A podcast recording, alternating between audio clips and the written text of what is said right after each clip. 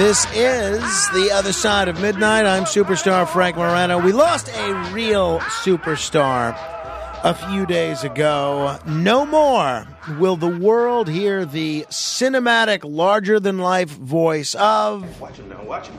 Right, remember, he's got two hands, right?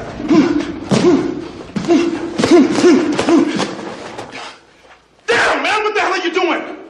This guy will knock you on your ass. Come on, Rock, it's not a game. You want to lay up in the hospital for 5 weeks this time? You thought I was tough? This jump will kill you. All right. Come on, get your head on your shoulders, man. Think about the fight. Clubber Lang's in here. He's trying to hurt you, Rock. He's trying to hurt you. Okay, here he comes. Jab. He's jabbing. He's trying to hurt you. You got to fight him. You got to move. He's hooking. Damn, Rod, come on. What's the matter with you? Tomorrow.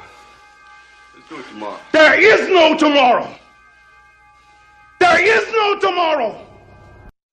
So that is Carl Weathers, best known as the iconic role of Apollo Creed, and he will be forever known as Apollo Creed.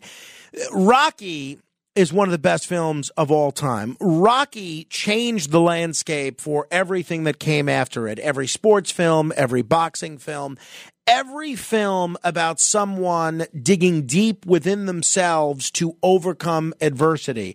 First of all, the story of how Rocky was made is pretty fascinating. And Rocky is based on a real-life person. It's based on a real-life guy, Chuck Wepner, who's been a guest on this show, who's a great character, and who I think Sylvester Stallone even now acknowledges is the basis for Rocky. Apollo Creed is clearly based on Muhammad Ali.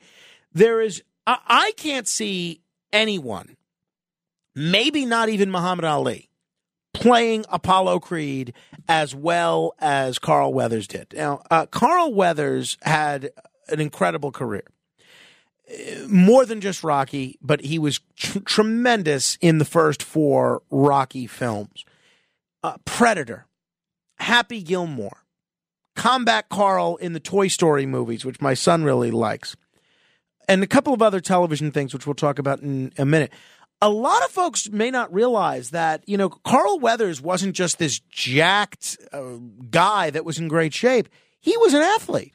He went to school, you know, his father was a day laborer, and he got an athletic scholarship, Carl did, to St. Augustine High School, a private school, and he was an all-around athlete. He was involved in boxing, football, gymnastics, soccer, wrestling, judo. The guy could do anything.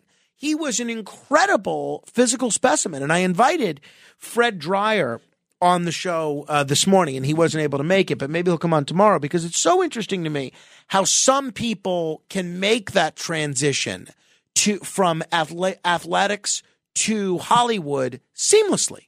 You know, The Rock is probably the best example of people these days. Other people try, they're not able to do it. They could be the biggest baseball stars, biggest football stars in the world, biggest boxing stars in the world, and not able to make that transition as effectively as some others might be. So he goes to college, was a star at as a football player in college, and then gets to play in the NFL. Played for the Oakland Raiders, now going to be the Las Vegas Raiders. Las Vegas Raiders. He plays for the Oakland Raiders. Has an okay career for a year or two. You know, he deals with some injuries and some other issues. It's clear he's not going to be a Hall of Fame NFL football player. Goes to play football in Canada. Plays there for a short time and then retires from football and starts as an acting career. And what does he start as an actor? As a football player. He gets these roles as athletes, and then he starts getting to play in these blaxploitation films. Gets to be in a couple of episodes of Kung Fu. But Rocky was the game changer for him and for the world. While auditioning for the role of Apollo Creed alongside Sylvester Stallone and Rocky, Carl Weathers, I mean, you talk about a guy. This was nobody in the acting business. He criticized Stallone's acting. Understand, Stallone is basically in charge of this production. He wrote the script, and he's the star of the film. He's producing it, along with, you know, some other fellas. But he criticizes Stallone's acting and says, you know, you're not convincing.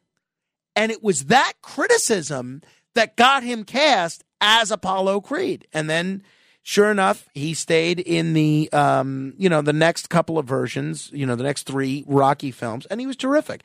Absolutely terrific. Now, it's funny because several of the Rocky films are great. And I saw the first, I haven't seen all the Creed films, but I saw them all up to Rocky Balboa. And I enjoy all the Rocky films.